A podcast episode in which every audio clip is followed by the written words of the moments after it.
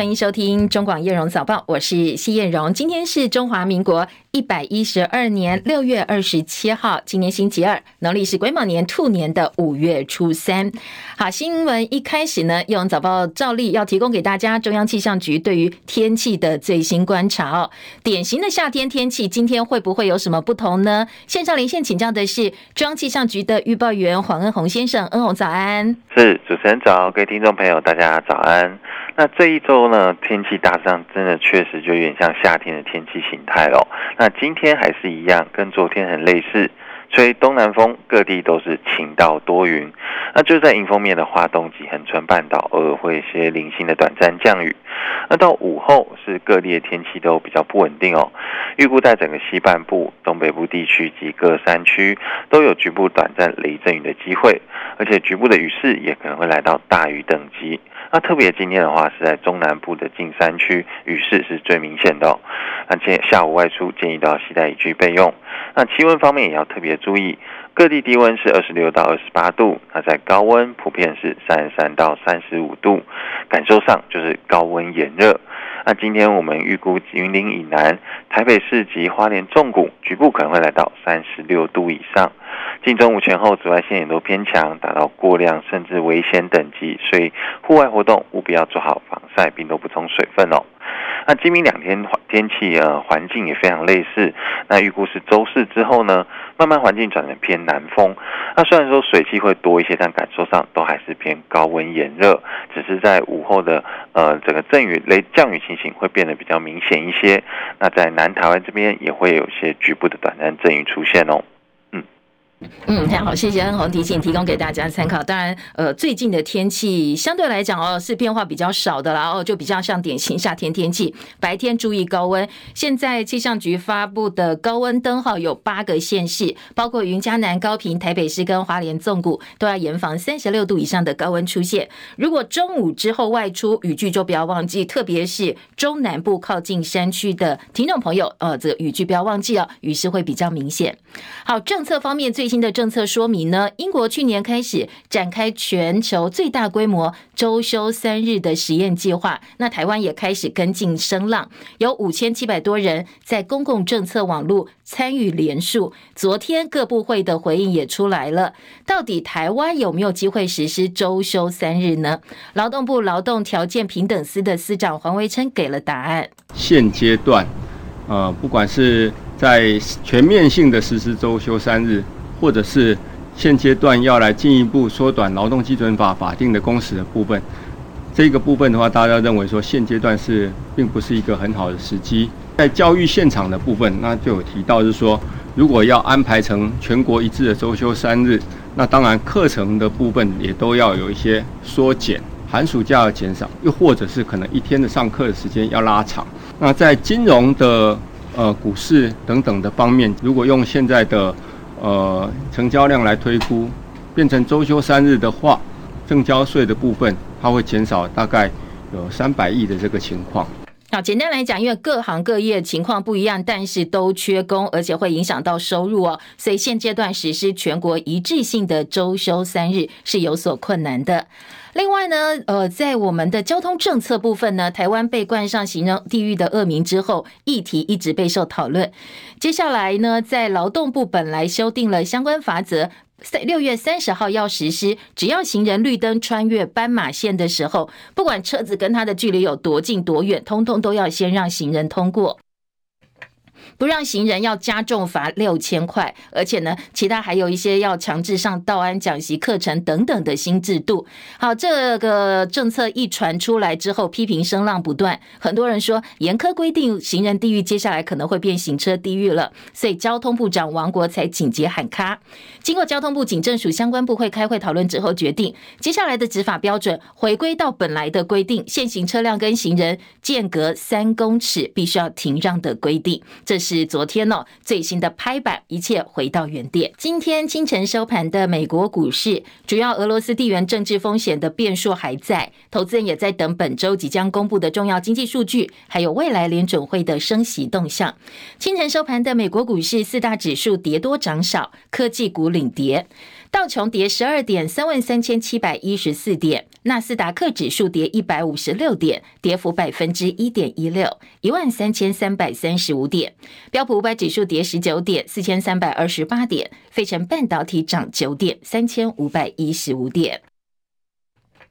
台积电 ADR 今天跌了一点八，跌幅百分之一点七七，收在一百点一一美元。深夜收盘的欧洲股市几乎是平盘作收，伦敦股市小跌八点，七千四百五十三点；法兰克福指数小跌十六点，一万五千八百一十三点；巴黎 CAC 四十指数小涨二十点，七千一百八十四点。刚刚过去的端午连假期间，美国股市下跌，俄罗斯内乱加上日元跟人民币跌跌不休，利空笼罩的情况之下呢，台北股会是昨天开盘之后补跌，台股陷入一万七千点保卫战，收盘收在一万七千零五十九点二四点，跌了一百四十三点一六点，失守一万七千一百点，十日线大概一万七千一百六十四点。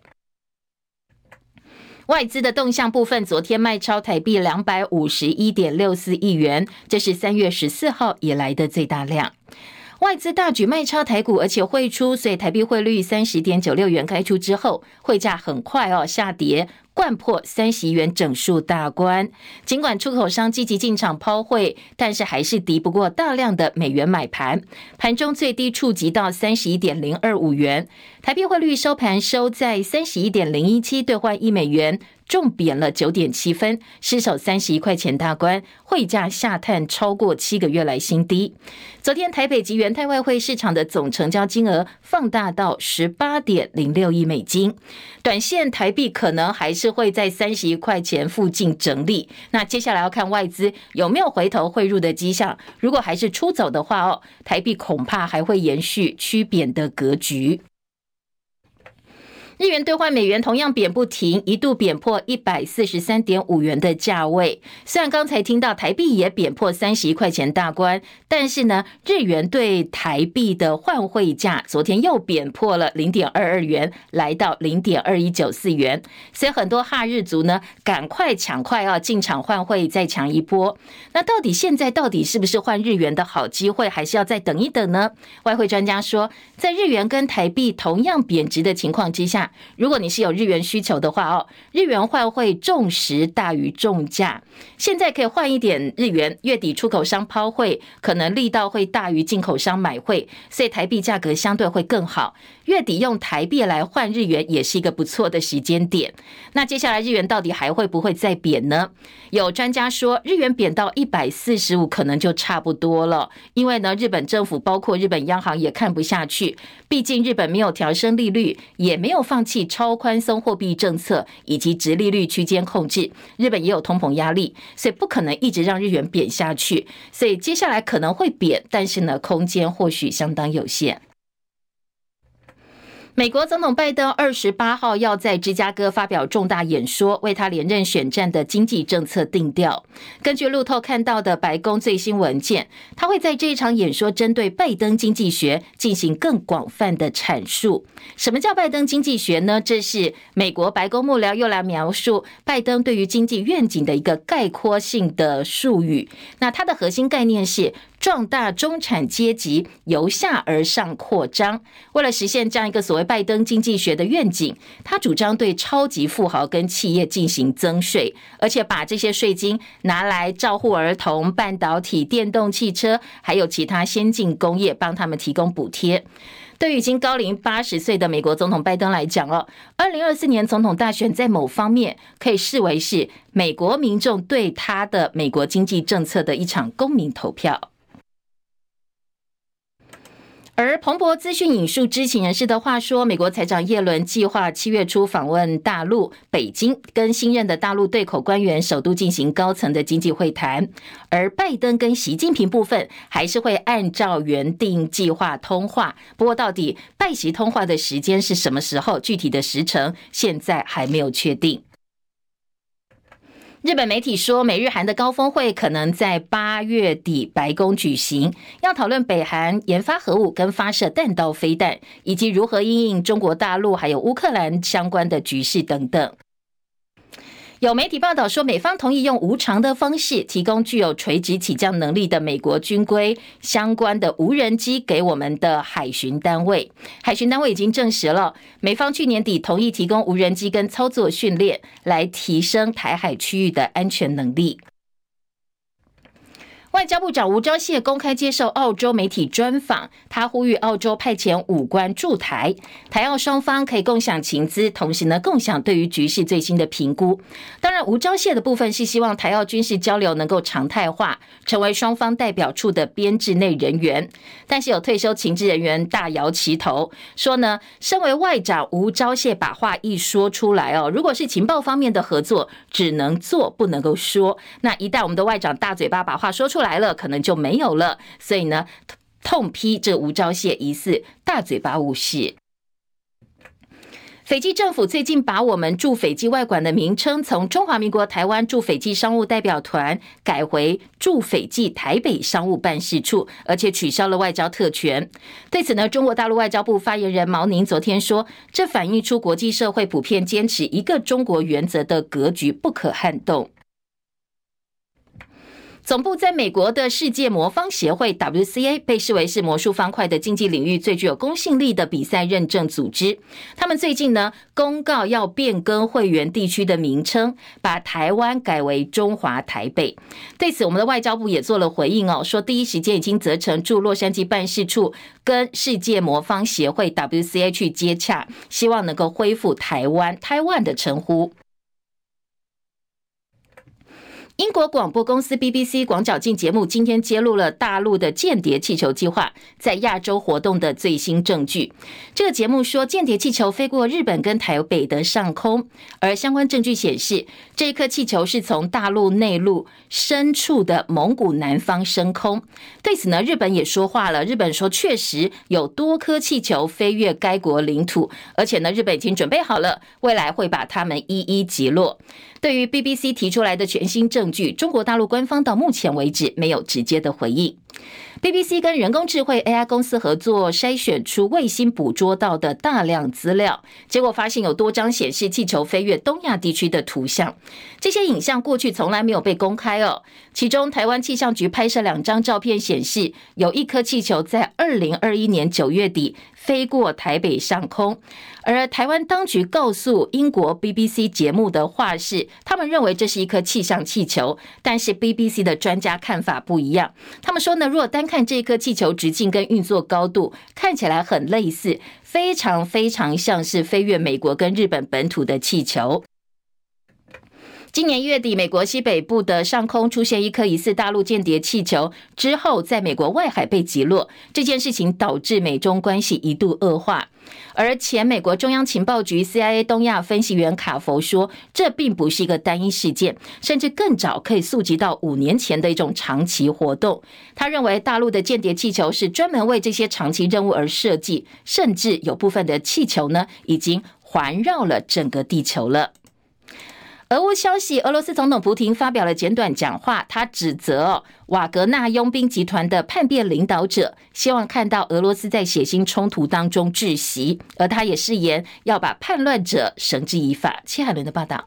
俄罗斯总统普廷向人民发表简短谈话。英国广播公司 BBC 报道，普廷的谈话尖酸刻薄，誓言将发动叛乱者绳之以法。但他把瓦格纳的正规军称为爱国者，这些人将被允许参军前往白俄罗斯或者返回家园。他向想去白俄的瓦格纳成员承诺，他会信守诺言。普廷的讲话中没有直接点名瓦格纳首脑普里格金。稍早，普里格金曾经发表十一分钟的语音讯息，表示他。不想推翻普廷，这是他同意停止叛乱协议以来首度发表公开评论。瓦格纳二十四号行军逼近首都莫斯科的兵变，暴露了俄罗斯有严重的安全问题。普里格金也说，坚决反对七月一号解散瓦格纳，并且把集团纳编到俄罗斯国防部的决定。这场短暂的叛乱是对俄罗斯政府直接控制瓦格纳计划的回应。报道指出，六月时，俄罗斯表示将要求志愿部。部队签署国防部合约，这被视为威胁普里格金对瓦格纳的控制。记者戚海伦报道。好，那发动兵变的瓦格纳领袖普里格金，他被目击说已经抵达白俄罗斯首都明斯克的一间旅馆，他也发表了十一分钟长的录音档案。这谈话最主要内容是帮自己辩白。他说呢，出动军队并不是为了推翻政权，而是避免瓦格纳集团被灭团，向犯错的人讨个公道。他说发起行动是因为他们受到不公正对待，没有表现出攻击性的行为，但是自己却被大量的飞弹跟直升机攻击。他说，直逼莫斯科的军队是为了追究这些因为不专业行动而犯下大错的高官，他们应该要负责任。他对瓦格纳不得不攻击俄罗斯空军感到遗憾。还有外媒报道说，普里格金的家人被俄罗斯特务已经挟持威胁，所以最后普里格金只好被逼的宣布撤军。另外，清军侧的瓦格纳佣兵数量现在也有消息说，大概是八千多人，而不是两万五千多人。普里格金说，现在没有人同意跟俄罗斯国防部签约，他的佣兵公司会在七月一号开始停止运作。那愿意被俄罗斯国防部收编的比例大概只有百分之二。美国总统拜登则说，美国跟北约没有参与这项叛变，因为很多人说，呃，在佣兵背后的势力可能是美国，但是美国否认。外界担心普亭的权力不稳定，俄罗斯可能政局会有变数，也会增加普亭接下来很多决定的不可预测性。还有消息说，美国政府计划最快最快明天会宣布向乌克兰提供价值大概五亿美金的新军援方案。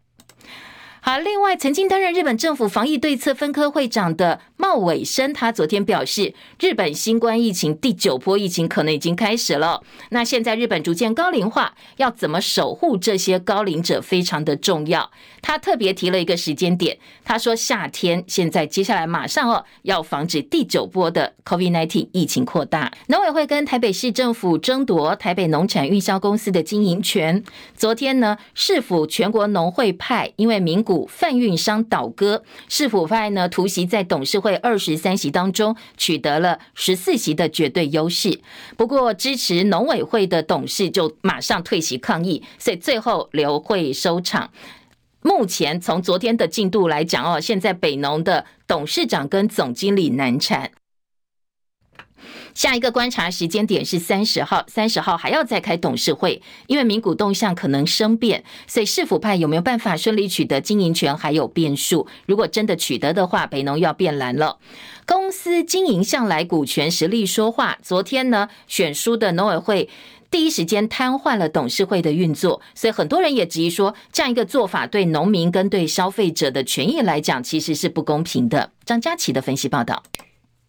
北农二十六号召开股东会改选董事，早在改选前，最主要的名股全国农会经鸭子划水进行整合，顺利取得名股董事的认同，且接着与官股的台北市政府展开协调，农委会逐渐感受到威胁，加大力道寻求翻盘。到了改选前一个月，竞争更趋白热化。当时全国农会总干事张永成对外表示，北市府及各级农会股权占比加起来有百分之四十七。加上农产品贩运商等其他名股股权就会过半。农会主委陈吉仲那时面对媒体询问，仍保持信心，强调过去来获得许多农会支持，农委会跟农会互相会有更好的配合。但是股权态势越接近改选日期，几乎大势已定。陈吉仲选在股东会前打出政治牌，二十五号脸书发文，直接挑明北农前总经理韩国瑜在任时菜土菜金。让农民种菜要像下赌一样难以预期，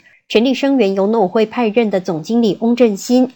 陈吉仲以高丽菜为例，二零一三年一月到二零一七年三月底，韩国瑜任总经理期间，共有一千两百七十八个交易日，高丽菜平均价格每公斤十七点四五元，价格波动标准差十一点三元，价格起伏大。其中每公斤低于十元的天数三百九十二天，占交易日的三成一。他指出，翁正新任起来一千两百九十八个交易日，高丽菜平均价格每公斤十九点一八元，价格波动幅度标准差八点三七元，波动相对小。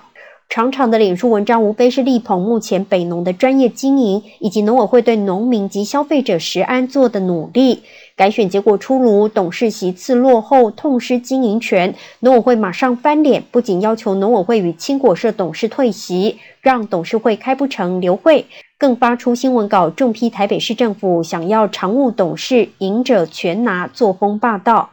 其实农委会掌握的席次，常务董事不可能全然都拿不到。率先开炮已经有导引事件为政治事件的意图。再者，一般公司经营权向来股权说话，拿到较多股权者就能获得实质经营权。农委会如果觉得不妥，可以跟台北市政府坐下来协商，并非隔空叫嚣。另外，农委会在新闻稿中直接表态，台北市政府既然取得完全经营权，就应该负起调配农产运销的权责，维护农民及消费者权益。言下之意，选输了农产品，请自己调配。堂堂掌管全国农业的部会出此语并不恰当，且陈吉仲常年主张好好照顾农民，实在不应该因为没有拿下北农经营权而有分别心。更别说农委会当家时期，北农的产销调配难道就能够满分？中广记者张佳琪台北报道。民进党基隆市立委参选人市议员张炳军涉嫌用人头诈领助理费案，上周被涉犯贪污治罪条例收押禁见。张炳军家人昨天透过脸书代为发表声明说，为了避免占用过多的社会资源，影响到后续选情，所以他们要退出这一次立委选举。民进党也做了回应，说尊重当事人的决定，后续会交给提名小组讨论。那提名小组今天会开会哦，进一步讨论如何处理。时代力量前立委黄国昌、网红馆长陈之汉昨天宣布，七月十六号要在凯达格兰大道举办公平正义救台湾活动，邀请蔡英文总统、民进党总统参选人赖清德、国民党总统参选人侯友谊，还有民众党总统参选人柯文哲，邀请大家共同出席。民进党立院党团书记长庄瑞雄说，欢迎各个政党针对司改议题，大家共同来努力。昨天影剧圈的重点呢，主要聚焦的是以选秀节目《偶像练习生》一炮而红的大陆人气男星蔡徐坤。他被大陆狗仔爆料，曾经跟一名 C 女子发生性关系，后来逼他堕胎哦。而蔡徐坤的妈妈知道之后，认为这个女生要敲诈自己的儿子，采取三项行动：请工作人员联系 C 女，然后呢，请私家侦探跟踪，再来还在女生的家门口拍。装这个针孔摄影机，这个消息曝光之后，在大陆的网络上，特别是社群平台引起热议，持续攻占了热搜第一名的位置。后来狗仔还加码爆料说，其实蔡徐坤他招惹到的对象还有别人，而且预告了今天还会有进一步的爆料。宜兰县用路跑活动推广运动观光，除了礁溪马拉松跟安农马拉松、安农溪马拉松很有名之外呢，宜兰马拉松十一月二十五号号召八千名跑者一起享受赛事的超级补给，而且即日起接受报名。陈凯的报道：宜兰三面环山，一面环海，是大台北都会区的度假首选，也是路跑胜地。十一月二十五号周六的信辉宜兰马拉松虽然只是第二届，但得到县政府的鼎力支持，全县农渔会在地。美食、干花、枣饼、鸭赏、米粉总动员，县长林姿妙挂保证，吃不完兜着走。啊，所以呢，你来来报名，还有很多赞助的厂商，哎，当讲好咱呢，在美食呢，你也尝到宜兰人的打拼认真。林姿妙特别推荐宜兰米，完整吸收大自然养分。宜兰呢，一年只有一级稻作，让农田有适当的休息，无农药的残留，所以宜兰的原鲜米是全国最棒的原鲜米。今年除了一般五公里、十公里、半程跟全马以外，因为冠名赞助事业的在地医师生机背景，还特别设立了医师组。去年首届在疫情期间，仍然吸引超过四千位跑友报名。今年全程马拉松只开八百位幸运儿，将可以一路饱览南阳溪、龟山岛以及梅花湖的风光。估计总人数将达到八千人，是宜兰县规模最大的马拉松。中广记者陈凯在台北报道。嗯，喜欢跑步的听众朋友可以把握机会开始报名了。中华职棒上半季迈入最后一周，今天晚间一样两地开打，狮猿八天内第四度交手。猿队上半季淘汰指数一，如果没有办法赢球的话，就会是继悍将之后上半季第二支被淘汰的球队。现在只剩下十场比赛，统一狮队封王魔术数字是三。今天仪式加。嘉义再战，乐天桃园派出胡志伟先发。如果抢下关键胜利，有机会让原队中信兄弟同一天出局。后天新庄棒球场对决富邦悍将，就会变成他们的封王战了。先前驳斥 T1 台啤英雄篮球队可能会解体，甚至退出联盟消息的台啤英雄总经理哈孝远，他最近接受媒体访问的时候，松口坦诚说，台啤英雄下一季可能会换另外一支球队加入 T1。他也认为因为这对台湾篮球发展不见得是坏事，所以下个球季呢，台啤英雄篮球队可能就不会再用这个名字来打 T1 了。在澳洲雪梨举行二零二三亚洲杯女篮赛，中华队第一场比赛碰上强敌日本队，最后呢，我们被日本在第三节后半段快速的拉开比数，五十三比九十四输给了日本队。那接下来两场比赛出战澳洲跟菲律宾队。中广早报新闻。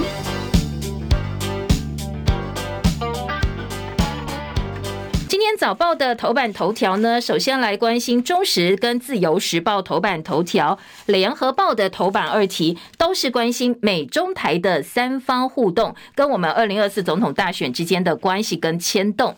中国时报今天的头版头条标题是。《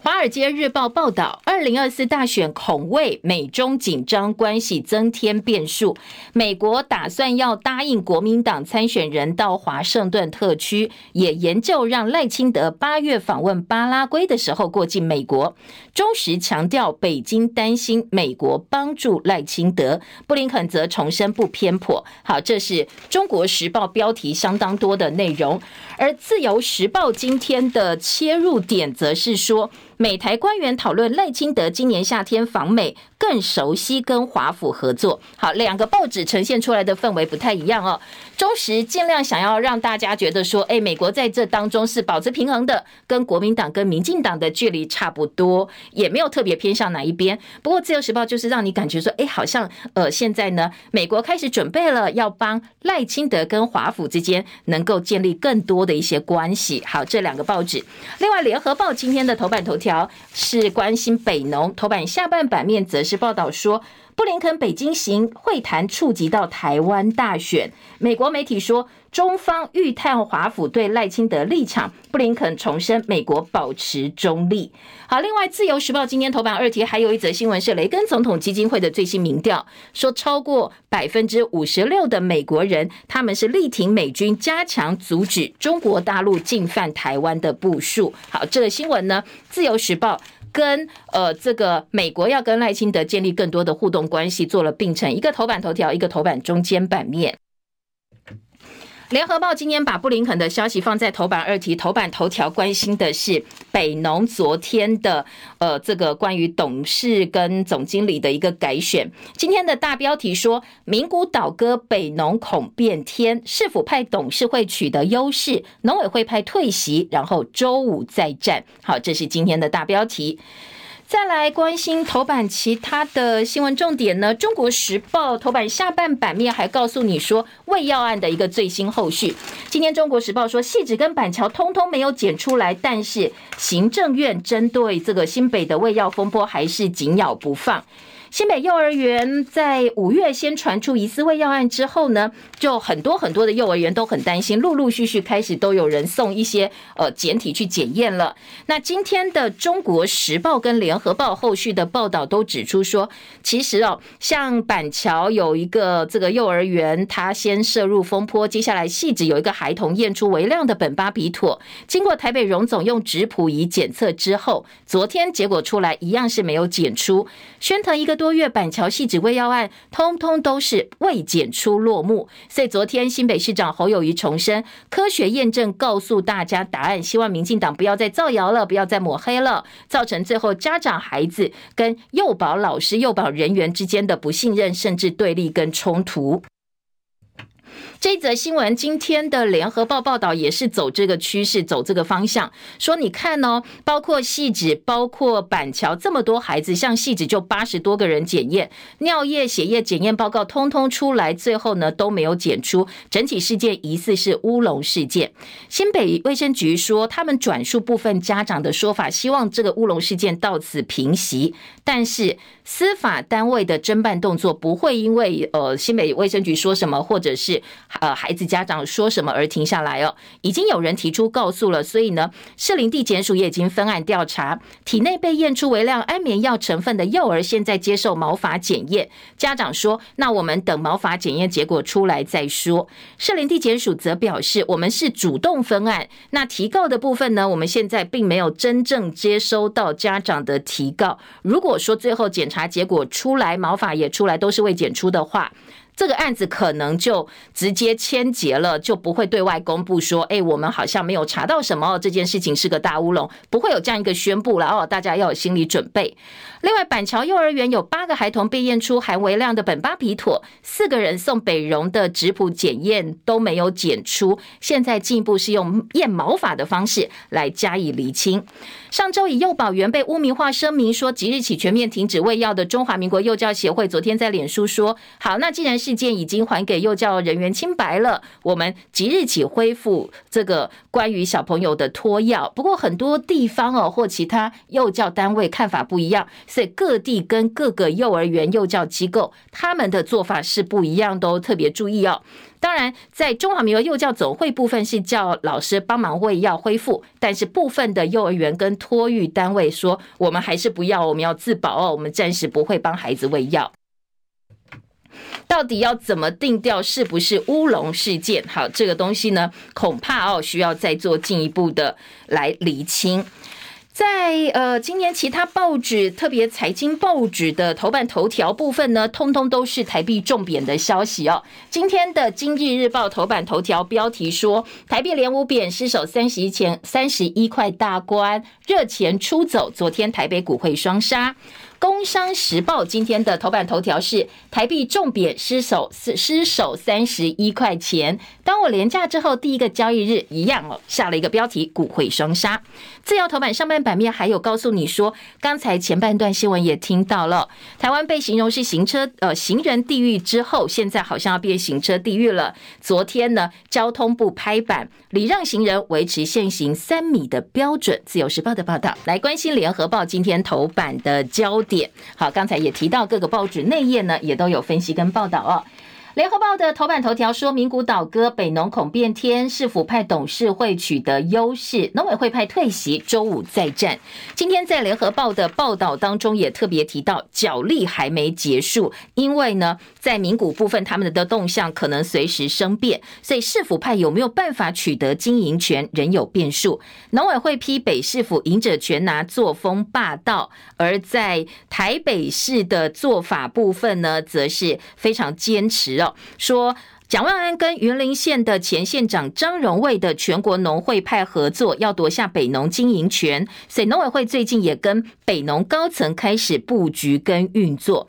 北农有二十三席董事分布在农委会、青果社、名古贩运商跟台北市府全国农会。前三个向来是跟农委会同一派，后两个是市府派。每一次改选中央地方都互相角力，只有上一届就是前市长柯文哲，他是用桥的方式跟农委会去协商人选。那一般改选出董事之后，就要选出常务董事，常务董事再去推举董事长，任命总经理。市府派内定的是金门县的前县长杨振吾出任董事长。韩国瑜任内高雄市长时的前农业局长吴方明出任总经理。昨天早上开股东会，将近中午选出十四届的董事。农委会、北市府各七席跟五席，全国农会上一届拿三席，这一届获得四席。青果社两席，名古贩运商上一届六席，这一次五席。但是过去这些所谓的名股的股东呢，董事都是支持农委会的，这一次则是在全国农会的拉拢之下。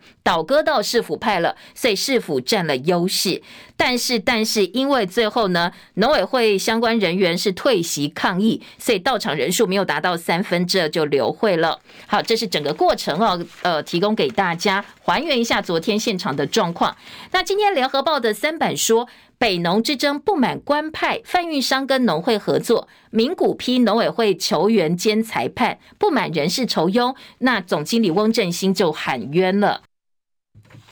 为什么这一次呢？在名古部分会倒向台北市政府。联合报说，知情人士表示，最主要原因是农委会派任的总经理翁正兴，他做的连名古都看不下去，连名古都不舒服。董事长黄向群也看不下去，在北市府农会派趁改选处理，但是农委会昨天的退席抗议，换取时间来再争取名古支持。所以现在到底最后鹿死谁手？呃，这个北农会不会再重新哦回到蓝，就所谓的？变蓝了哦，现在还有变数。今天的联合报另外说，三十号再开董事会，现在农委会部分缓兵之计，要拉拢民股回头，只要能拉至少三席的民股，就可以取得过半席次，寻求周五翻盘。那北市府就要严防翻盘了，所以诉求利害关系。在今天的联合报特稿的部分说，民股都已经倒戈了，你陈吉仲真的应该放手，喊话农委会主委陈吉仲。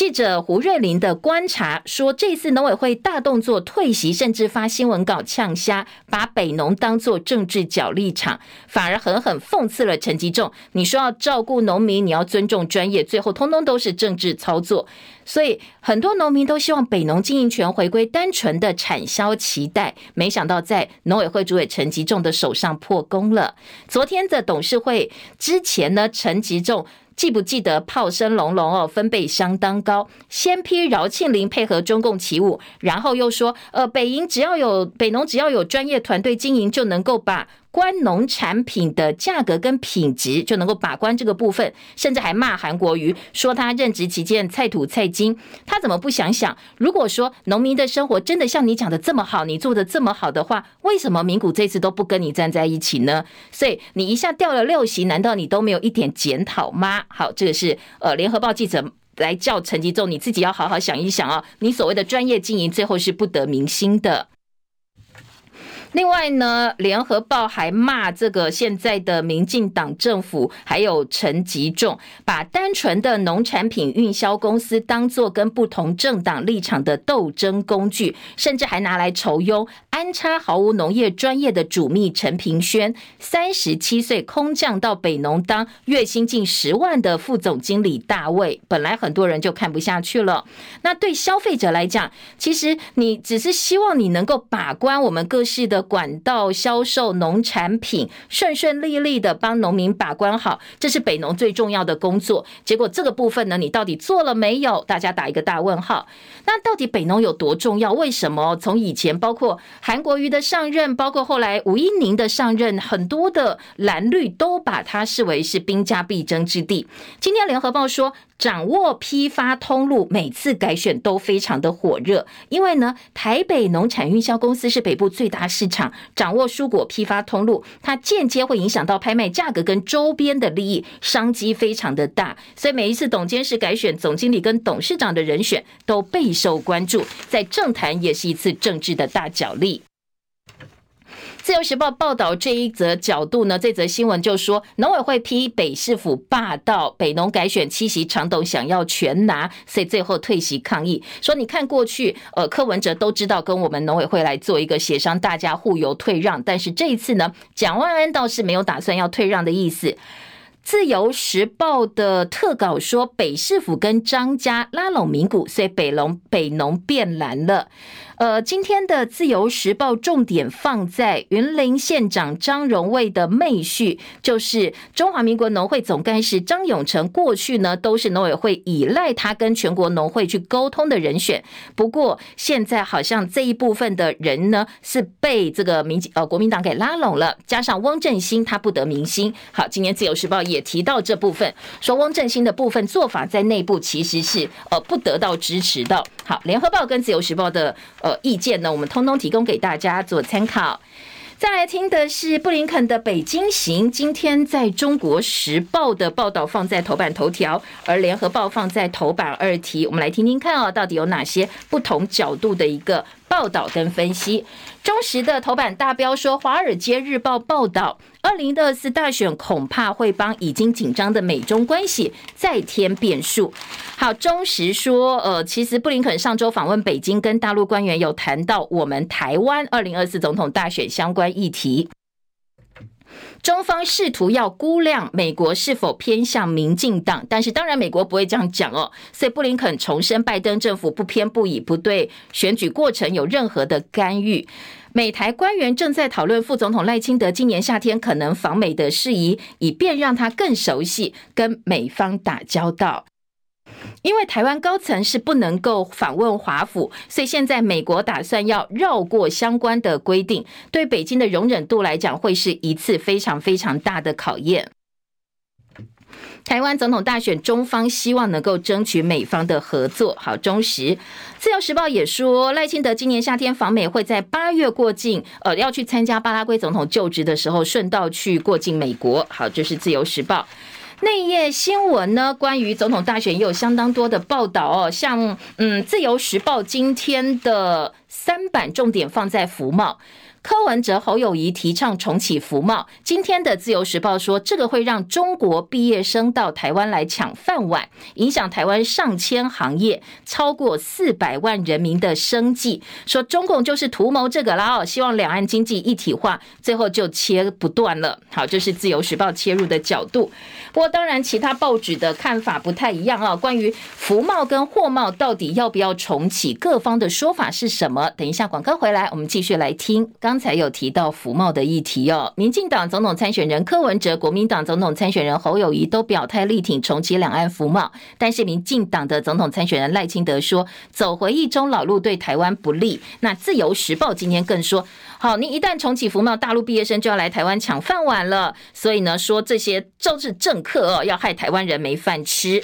这是呃各个报纸不一样的。昨天陈建仁跟苏贞昌异口同声说，我们台湾可以自己拼出亮丽的经济成急单不需要把鸡蛋通通放在中国这个篮子里。另外，柯文哲呢，昨天接受媒体访问说，中国大陆还是台湾相当重要的经济对象。你看数字就知道，大陆常常拿海峡两岸经济合作架构协定 （ECFA） 来吓台湾。不过呢，柯文哲说，这个是中国政治凌驾经济的逻辑思考。ECFA 他认为一定不会停，因为一旦停了，就停掉了大陆跟台湾之间的关系，就脱钩了。大陆是相当重要的经济体，台湾也不能跟他断掉，所以需要的是规范，而不。是不跟他往来。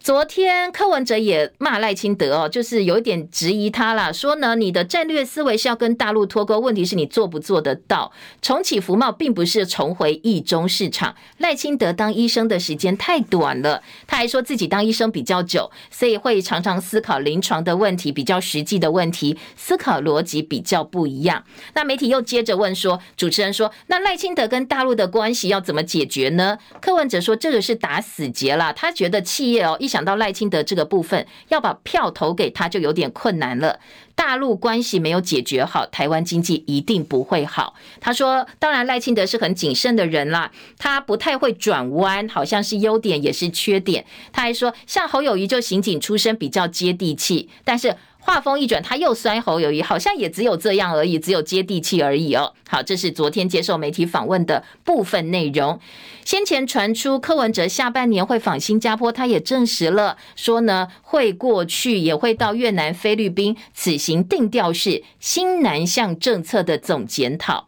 另外要到新加坡，还有台北市长蒋万安，七月五号到七月八号会进行市政交流，会不会跟李显龙见面呢？就要再看看哦，尊重新加坡方面的安排。